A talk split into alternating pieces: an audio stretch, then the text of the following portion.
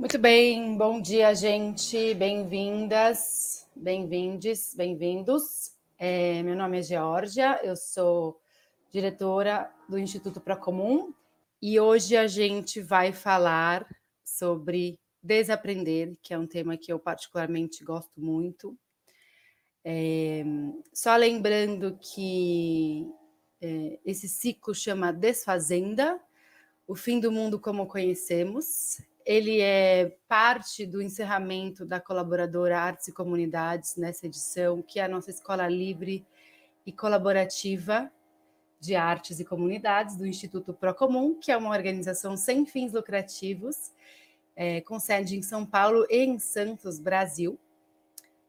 Eu vou contar para vocês que a minha primeira meu primeiro encontro com essa palavra na vida adulta, né, desaprender, foi quando eu conheci um coletivo de arte é, que tem chamado é, Arts Collaboratory. Eles têm vários centros de cultura e arte independentes na América Latina, na Ásia, na Europa, na África.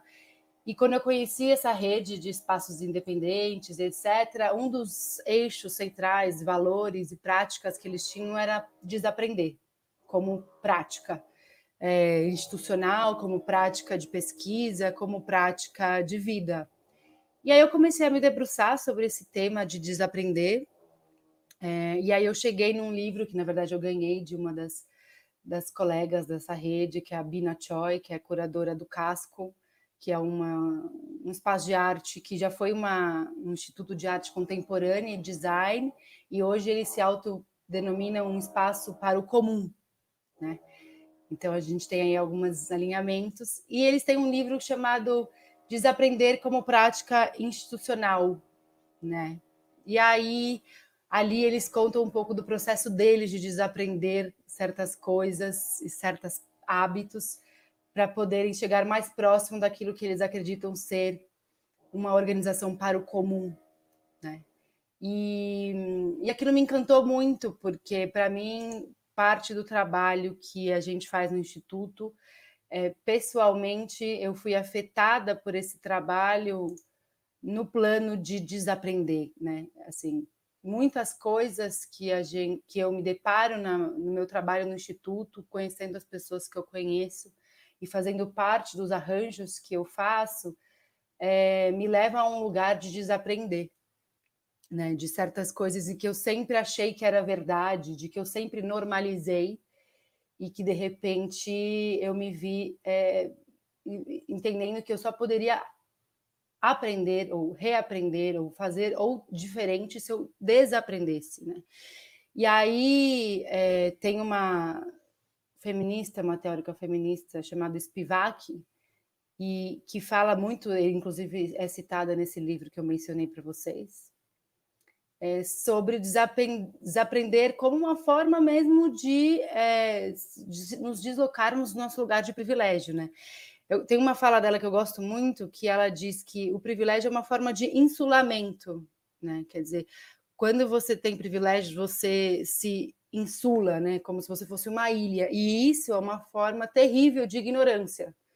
Né? Então, desaprender também é uma forma maravilhosa de você aprender coisas, né?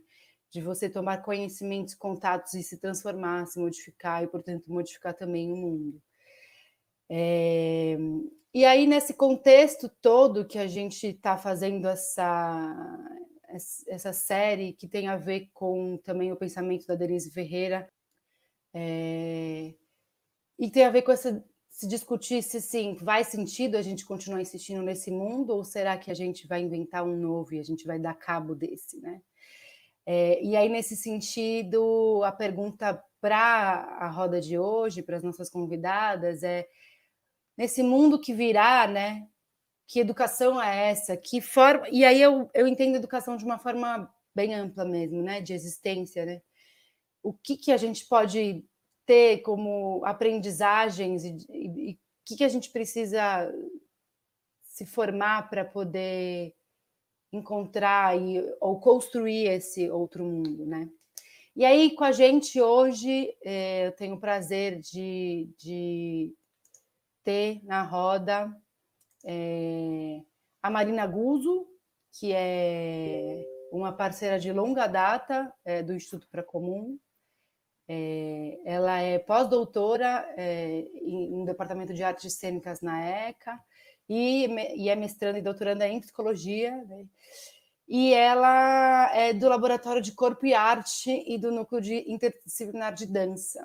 Né? E a Nina, ela é uma parceira, o Instituto Procomum tem uma parceria com a Unifesp, mas a gente também tem, enfim, a Nina está em vários lugares, é, de, de, várias maneiras, influenciando nosso pensamento, nossa ação.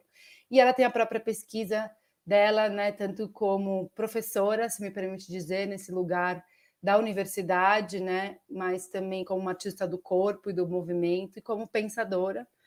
E aí eu queria primeiro dizer bom dia, bem-vinda, Nina, obrigada por estar aqui com a gente de novo. É, e é, vou deixar com você, claro, sem, não sem antes dizer que a Nina também é mentora da colaboradora de artes e comunidades, que é, é essa escola cuja edição chega ao fim com esses ciclos. Então, Nina, bem-vinda, bom dia. Bom dia, vocês me ouvem bem?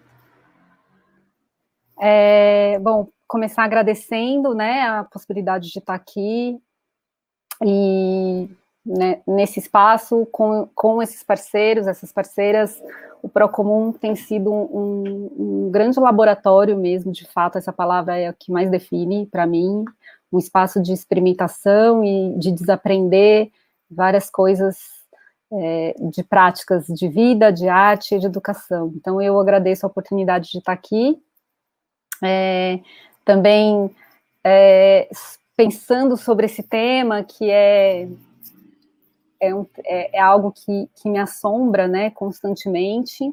Eu sou, como a Jorge falou, sou artista, é, mas eu acho que a minha, minha profissão base, assim, é, prof, é educadora, eu sou uma professora, né, eu, é o meu trabalho principal, é, eu sou professora da Universidade Federal de São Paulo, num campus de expansão de um projeto político muito lindo, né, que foi o projeto do o Reúne, né, que expandiu as universidades federais para espaços do Brasil onde tinha pouca ou quase nenhuma é, possibilidade de formação de ensino superior. Então, eu me localizo nesse lugar como professora e, e, também pensando na universidade como um espaço de laboratório de, onde múltiplas narrativas e múltiplas maneiras de fazer educação, de pensar, é, são possíveis, né?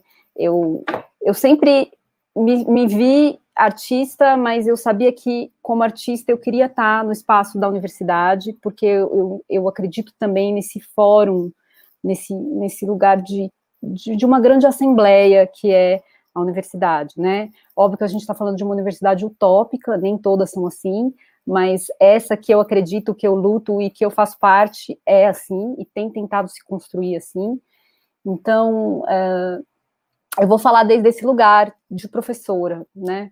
E a palavra, quando veio esse convite para fazer essa live, eu olhei meu, meus companheiros de live minhas companheiras, eu falei, gente, né, falar com, com um índio e com uma mulher preta, que são as pessoas que mais me ensinam, que mais têm me ensinado a desaprender esse lugar da branquitude, né, desse lugar do conhecimento, desse lugar do, do, do da universidade como um, um, único espaço do saber, né, e, e, e me colocam frente a um, um tipo de conhecimento que é, é necessário e ancestral para que a gente consiga seguir adiante nesse mundo em ruína.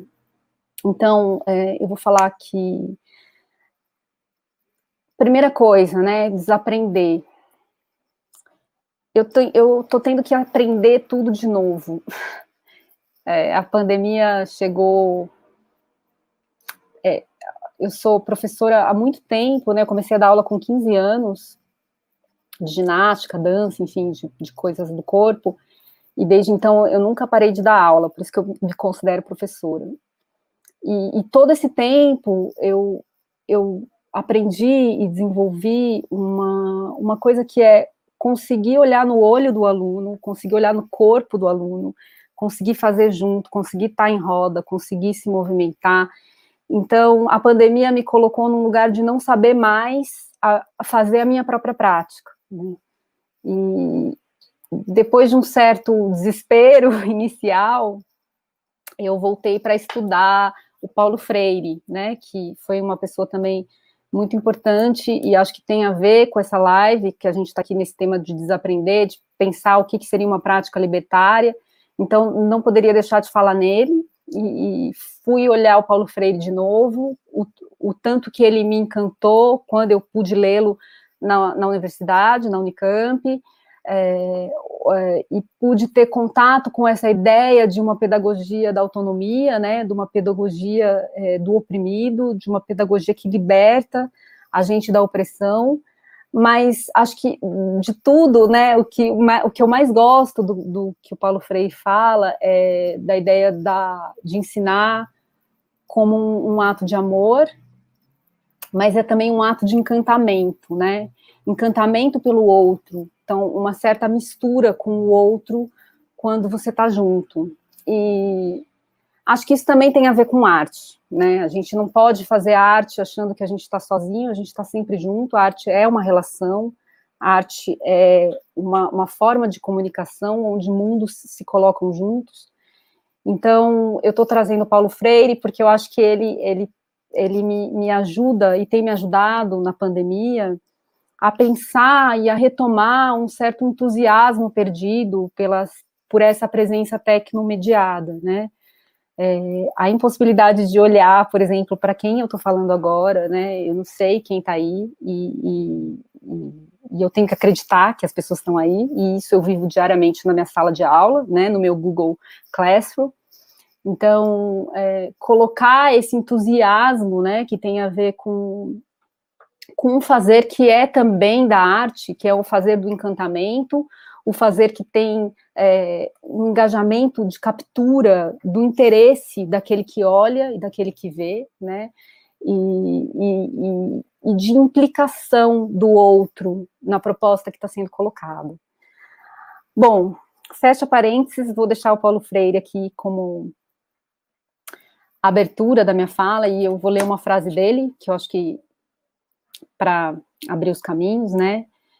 A gente ser capaz de recomeçar sempre, de fazer, de reconstruir, de não se entregar, de recusar burocratizar-se mentalmente, de entender e de viver a vida como processo, como vir a ser. E e é super simbólico a gente pensar que o Paulo Freire está sendo tão atacado, né, no, no, no, deserto de hoje que a gente está vivendo, no, nesse advento de um governo autoritário, porque justamente o que ele prega é que a gente tenha consciência do nosso lugar, né, da nossa história, de quem a gente é, para que a gente possa aprender é, a transformar a realidade que a gente vive. E aí, pegando esse gancho do Paulo Freire, é, é, ele, ele, traz uma coisa, no, no, acho, que, acho que um dos livros que é um diálogo que ele fala, faz, que é, uh, chama Por uma Pedagogia da Pergunta.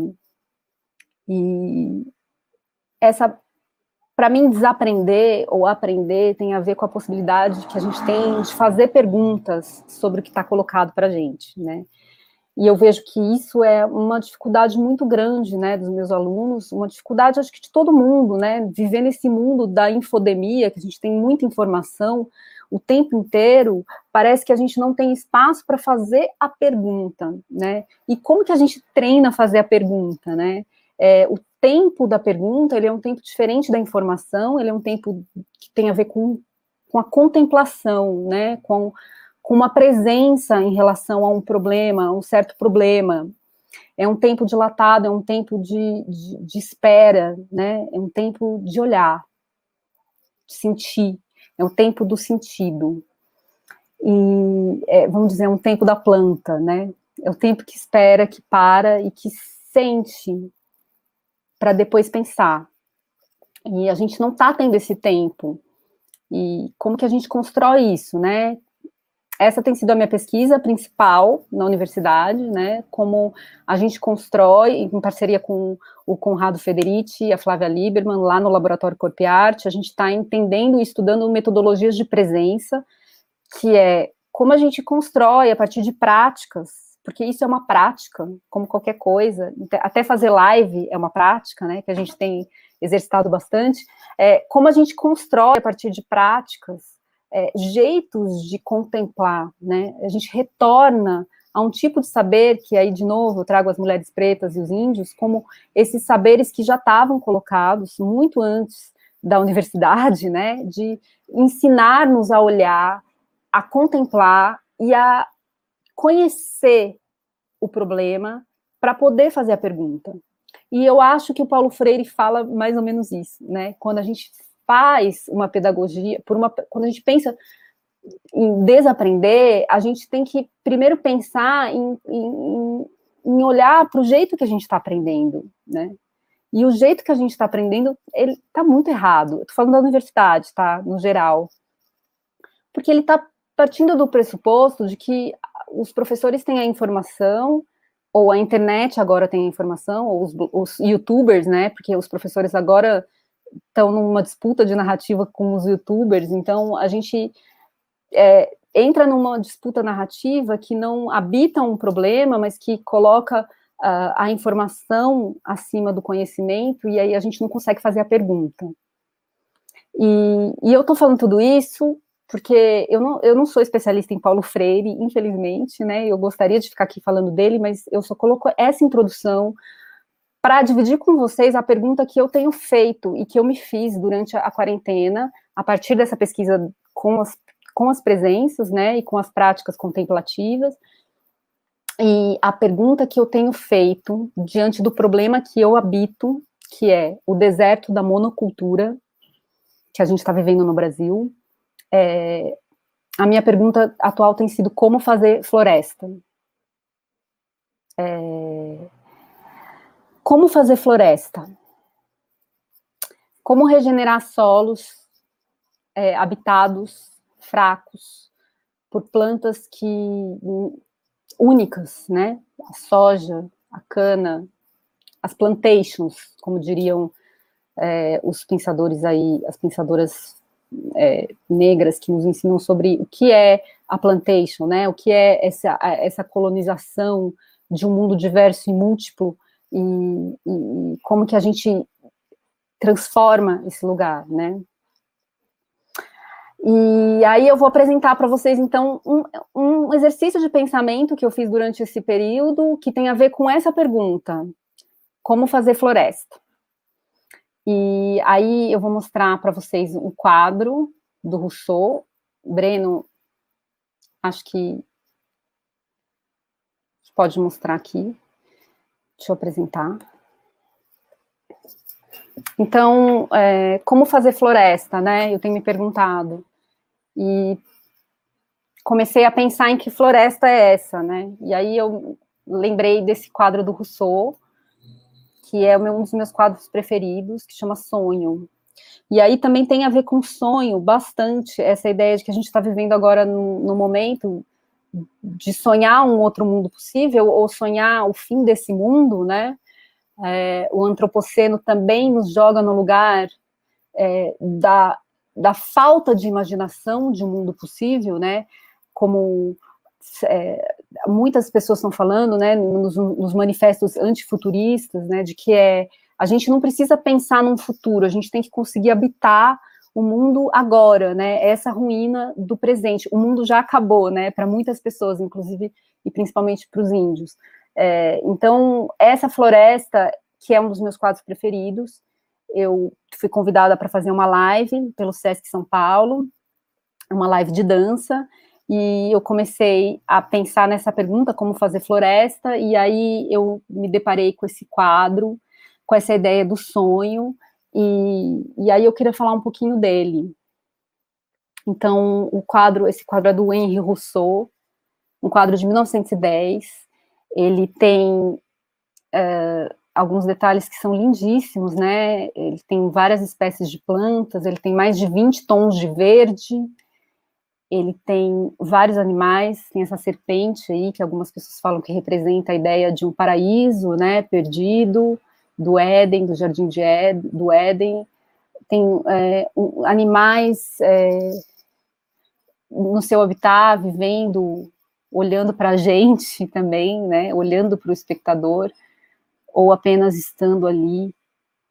É, a lua, que traz essa ideia do encantamento, da, da magia, da noite, né?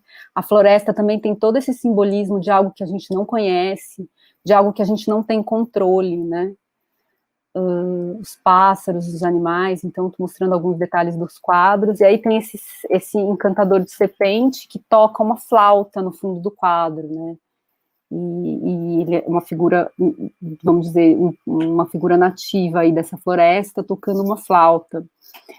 E aí eu volto para essa figura do quadro, que é a figura central, que é uma amante do Rousseau, que chama o sonho porque ela sonhou deitada nesse divã enquanto ele pintava a figura dela e ela foi parar nessa floresta. Então, voltando para o quadro como um todo, é uma floresta que não existe, é uma floresta é, colonial, né?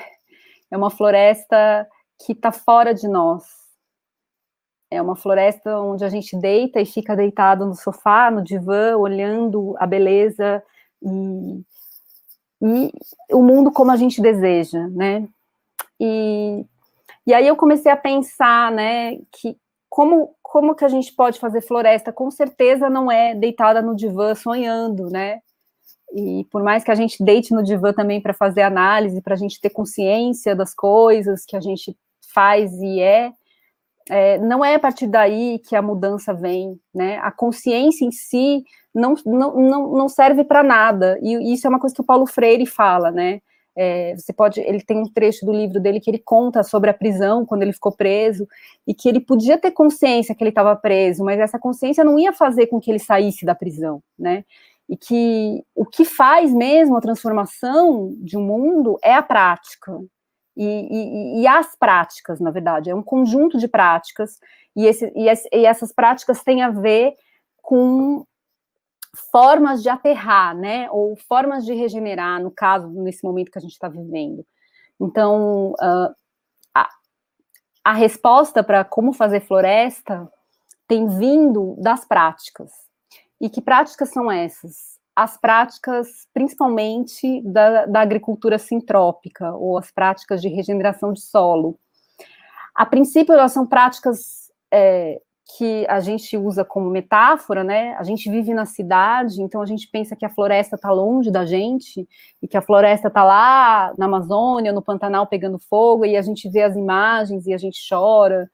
Mas como a gente pode fazer floresta estando na cidade, né? Ou estando na universidade, ou estando e aí em territórios vulnerabilizados, ou sendo um artista, por exemplo, né? E a, na agricultura sintrópica, é uma prática que eu conheci pelo Ernest Goethe, que é um, um, um, biólogo que, suíço que vive no sul da Bahia e que é, refez, né, ele regenerou um solo, ele comprou uma fazenda na Bahia que era assim, considerado um solo pobre e ele começou a plantar um lugar que era considerado que não daria, vamos dizer, cacau, ele começou a plantar e ele começou a desenvolver é, é, essa ideia de uma agricultura é, seccional, né, ou agrofloresta, onde ele eh, se baseia na observação da natureza e na maneira como a floresta se sustenta e, se so e sobrevive, para poder é, para poder regenerar aquele solo, né? E aí, ele olhando para a floresta, tem algumas coisas muito importantes ali que a gente tem que aprender e que é e que eu acho que esse quadro do Rousseau traz também, que é uma, uma diversidade de espécies de vida e de formas de companheirismo que se fazem ali, de ciclos de criação e de recriação, né? De tempos diferentes, onde cada planta consegue crescer, da queda de galhos de árvores maiores que produzem biomassa para que as plantas menores sobrevivam, para que os fungos sobrevivam. Aliás, tem um, um, trabalho belíssimo sobre os fungos de uma antropóloga que chama Anne Tsing, que fala justamente sobre o fungo como esse ser, né, que, que sobrevive ao fim do mundo, né, o mushroom, é, como o lugar da, da, renovação da vida, né, da destruição e da renovação. É, mas voltando à agricultura sintrópica, então é, o Ernest começou a plantar e começou a desenvolver um método para é, conseguir regenerar solos, né? E, e, hoje em dia ele tem uma floresta tropical que está também regenerando toda a região, né? O ciclo da chuva, é, é, refez as nascentes, enfim, ele está produzindo um dos melhores cacaus do mundo, acho que 18 anos depois. Então, a primeira coisa que a gente tem que pensar no tempo da natureza, nas diferentes. É, uh,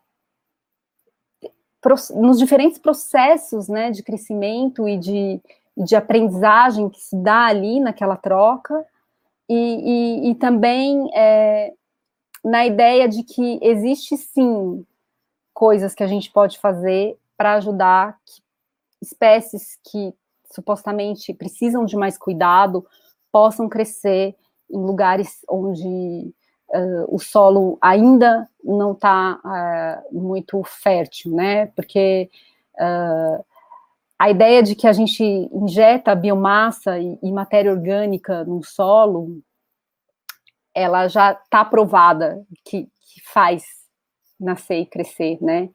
Então, quando a gente olha para um território vulnerabilizado, a gente pensa que talvez arte, cultura e educação sejam biomassa para o crescimento e para o desenvolvimento de, de, de, de, espécies que estão ali e que precisam de, de força para crescer e para regenerar.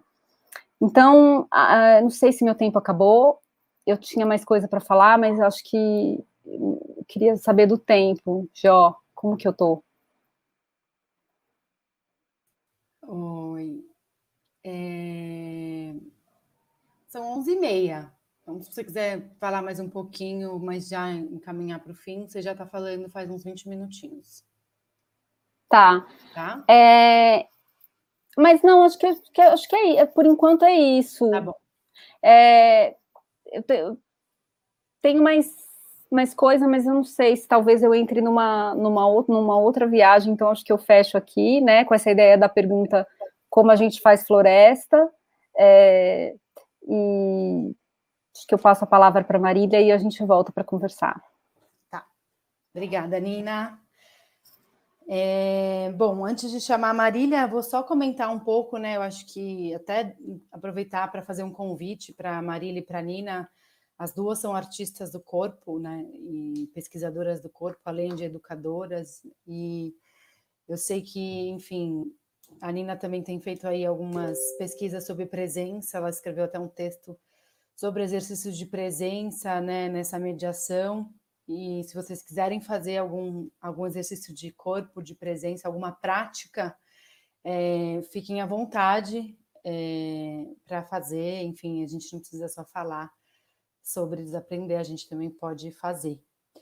É, e e eu, eu queria só apontar, né? Eu acho que a Nina trouxe um, uma linha de raciocínio bem interessante que tem a ver com as práticas, né? Eu acho que é, um pouco do que a lente do comum traz para gente e o desaprender, né, como, como, como norte, é essa materialidade mesmo da mudança, né? Quer dizer, tem um tanto que é pensar, tem um tanto que é imaginar um futuro possível, tem um tanto que é praticar, fazer, estar, né? É, então eu acho que é, essa ideia de, que, de quem também é artista, né? Quer dizer, você não. Claro, tem gente que tem o dom, quer dizer, você sabe fazer uma coisa muito bem, mas a ideia da prática eu acho que ela é legal para a gente pensar, né? Assim, a gente aprende também. É possível reprogramar, desprogramar. Dá trabalho, mas aí, aí eu acho que a gente também pode falar sobre o que, que é dar trabalho, o que, que não dá, né? Assim, o que, que significa é, ultrapassar certos desafios pessoais, né? O que, que nos move. E, e aí eu acho que, enfim, a Marília, é, ela é do Guarujá, né? E mora em Santos, então ela é aqui da Baixada, onde o, o Instituto também vem desaprendendo e fazendo muita coisa, né? um laboratório de experimentos. A gente tem um lab para comum que fica no centro de Santos. E a Marília é educadora é, e é também uma artista, uma criadora, enfim, ela é idealizadora do Brincarelas, é, que é um grupo que vem fazendo pesquisas e práticas né, é, de manifestações afro-brasileiras. E a Marília também, enfim, fez parte, faz parte né, de um grupo de trabalho é, do Lab para Comum. Enfim, é um prazer ter ela aqui e bem-vinda, Marília, bom dia. Bom dia, Jó, obrigada por essa recepção. Olá, bom dia a todos, todas e todos. Eu queria que alguém me avisasse só caso a minha conexão fique ruim, porque eu estou sentindo ela oscilar por aqui. Então, quem puder me avisar, aí eu retomo da onde ficou ruim para vocês, porque é importante que vocês acompanhem essa linha, porque eu vou contar uma história. Eu acho que a história reúne, né? Falando de educação e de espaços educativos, o quanto que a gente pode estar uh, tá junto e ser um grupo aprendendo junto com as histórias. Então, eu peço licença agora para contar a história da menina da ilha. Existia um tempo atrás, numa ilha pequena, menor que essa, onde a gente mora aqui em Santos, uma casinha amarela.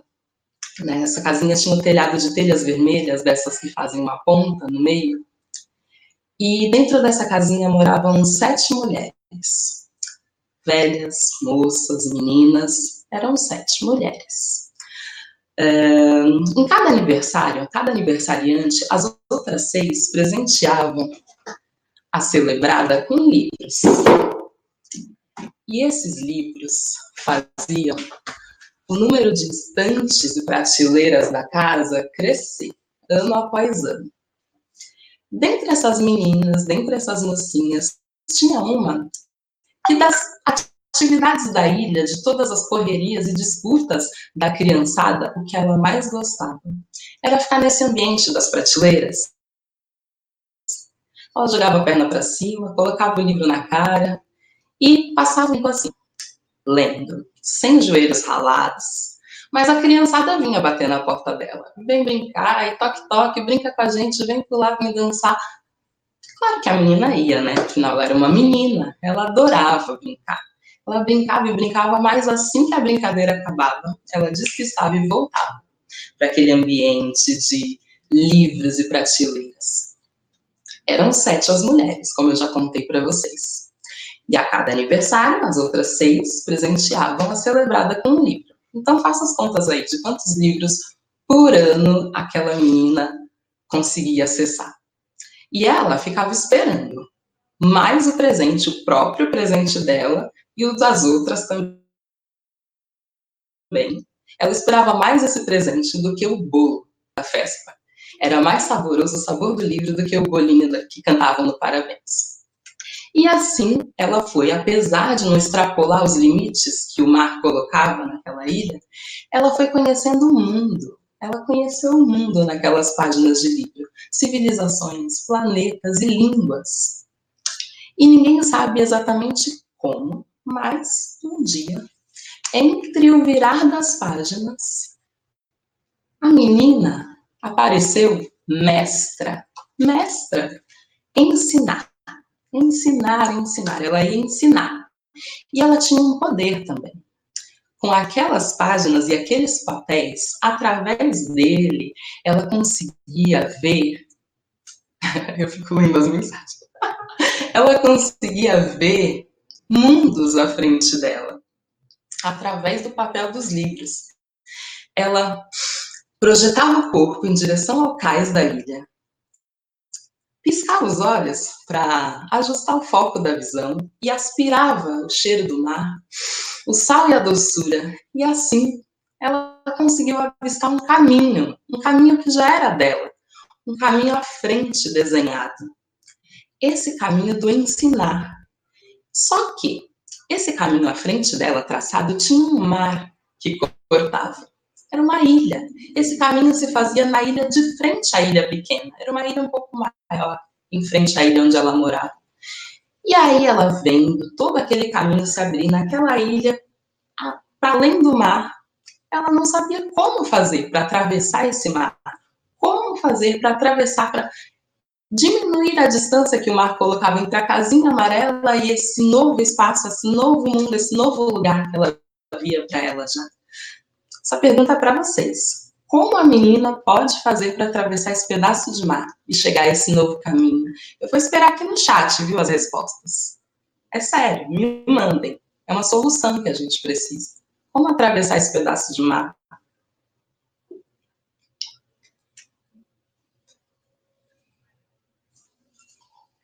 Tô de olho, gente. As perguntas, as perguntas. Como atravessar o que o mar distancia? Como aproximar?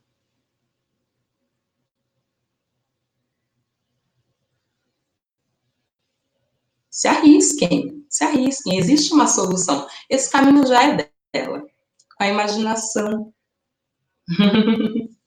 Com a imaginação. Só que Má, ela realmente tem que estar nesse lugar. Que ela vai ensinar as crianças que estão do outro lado da ilha. Ela pode imaginar muita coisa, mas vai ter junto com as crianças. Gente, atravessar, prático, atravessar o mar. Preciso, precisamos atravessar juntos agora. Com uma jangada caiçara. Rodrigo deu um, uma solução prática. Vou aceitar, Rodrigo. Eu vou aceitar essa solução. Pode ser da onde você vai continuar a sua história. Porque a minha, século XXI, já tinha balsa entre uma ilha pequena e a ilha grande. Ela financiou uma moto e ela vrum, acelerava e ela subia naquela balsa todo dia para atravessar o mar. E ela observava o rastro de espuma branca que a balsa deixava, esse rastro de um mar de histórias, esse rastro de infâncias partilhadas entre civilizações, planetas e línguas. E nesse vai e vem, nesse vai e vem de partilha, de ser professor e ensinar sobre civilizações, planetas e línguas na Ilha Grande, e vão acelerar a moto, subir na balsa e deixar um rastro de espuma branca, e voltar para a Ilha Pequena, e ser menina de novo, e botar o pé para cima, e cara no livro, ela caiu. Ela caiu da moto. Ela caiu, gente. E não tinha jeito.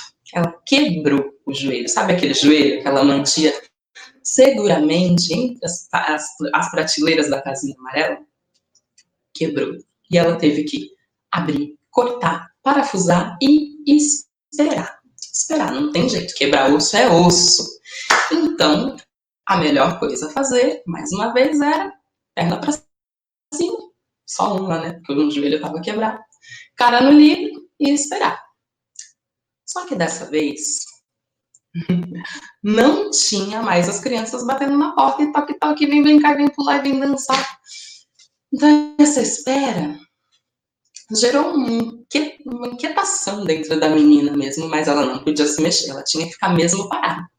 Então, ela usou daquele poder que ela tinha, que vocês já conhecem, de usar o papel e olhar através dele, enxergar os mundos à frente e ela já conseguia enxergar os caminhos que se abriam para ela, para além daquele estado paralisado de recuperação de um joelho partido. Ela já conseguia ver um caminho, e esse caminho era de dança. E aí ela entendeu que ela estava com saudade de tudo que ela não tinha vivido quando era criança, de todos os perigos e correrias e disputas que a infância no quarto, num ambiente seguro, não deu para ela. Ela estava decidida a dançar, a pular e a brincar como nunca antes. E foi isso que aconteceu. Mas quando ela ficou boa, ela dançou, ela cantou, ela brincou tanto, mas tanto, que parecia que ela tinha acabado de descobrir possuir asas. é, asas recém-ganhadas, assim, e num voo de giro, num voo, ninguém sabe como, mas aconteceu. Num giro, um ninho se formou dentro do corpo dela. Um ninho forrado com pétalas vermelhas. Dentro desse ninho floresceu um menino, um bebê. Um bebezinho com sua própria coreografia bracinho, stick push, perninha, stick push, e chora, chora, chora, chora. E aí ela teve que acionar de novo aquela menina, aquela menina da casinha amarela, aquela menina para contar a história. Mas agora eram duas as caras no livro. Eram duas as caras e parecia que partilhar essas histórias fazia com que a coreografia do bebê e da mãe pássaro fossem equalizadas. E aí, essa mãe, mulher, Pássaro Dançarino. Contou tanta história, mas tanta história, que dizem que até hoje ela conta história. E não só para aquele bebezinho, não. Ela conta história para tanta gente, mulher, moça, velha, moça, menino, e conta até por telas de celulares e computadores. Essa é a, reação que falta agora, né, no fim da história. Eu vou aqui para o chat. É sua história. é isso, é isso, é isso. É. É, essa é uma prática que eu executo anualmente. Eu sou professora, para além do, do coletivo, do, do fazer artístico, do Brincarelas, eu sou professora de educação formal também, sou professora de línguas, né? Por meio dessas línguas eu aciono planetas e civilizações também. Mas todo ano eu gosto de apresentar é, essa pessoa que está à frente desses processos de alguma forma para os meus alunos. Eu trabalho com educação infantil, com ensino fundamental 1 e 2. É, e aí as reações são maravilhosas, né? E dentro desse, desses ciclos de, de repetir essa apresentação, eu tenho que me desaprender todo ano. Todo ano eu conto uma história diferente também sobre mim. É, e aí eu fico pensando nas mulheres dentro dos espaços educacionais, né? E a presença da mulher negra também dentro das escolas, principalmente é, de educação infantil e fundamental, eu, a gente ainda tem uma disparidade de números dessa presença, mas dentro dos nichos de, de trabalho, a pedagogia, a licenciatura ainda é um, lugar de presença é, grande da mulher negra. E aí eu penso também que eu estar nesse lugar e me apresentar dessa forma sensível, numa política e pedagogia da sensibilidade, o quanto isso me humaniza e o quanto que isso permite que outras histórias cruzem a mim, pensando nessa perspectiva afro-brasileira de um corpo encruzilhada, do tanto de histórias e tempos e espaços que me atravessam, e o quanto que eu desaprendo sobre mim e sobre o espaço também, os territórios a partir dessas histórias. Eu falo de Santos e Guarujá nessas histórias, mas parece que eles são ambientes míticos. E por que não? O quanto de fantasia, o quanto de mágico que existe nos processos educacionais, né?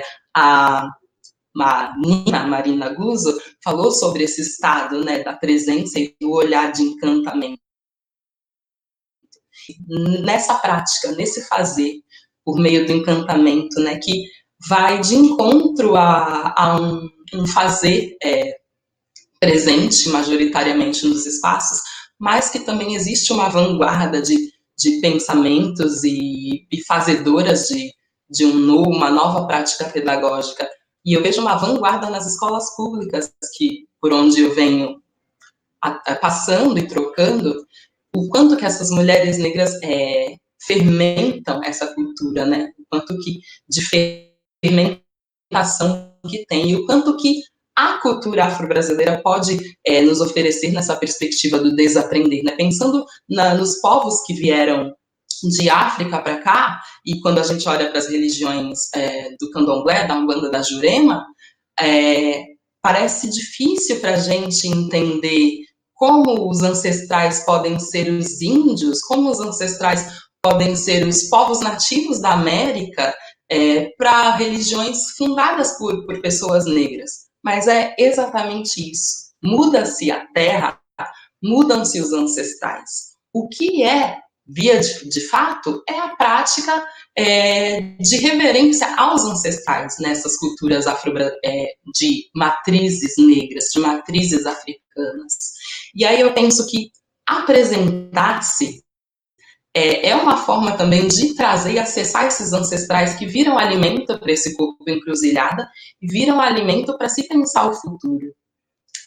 Pensando também na, nas, nas danças, nas festas, nos folguedos do Brasil, uh, na capoeira, nos reisados, de como é importante essa chegança, né?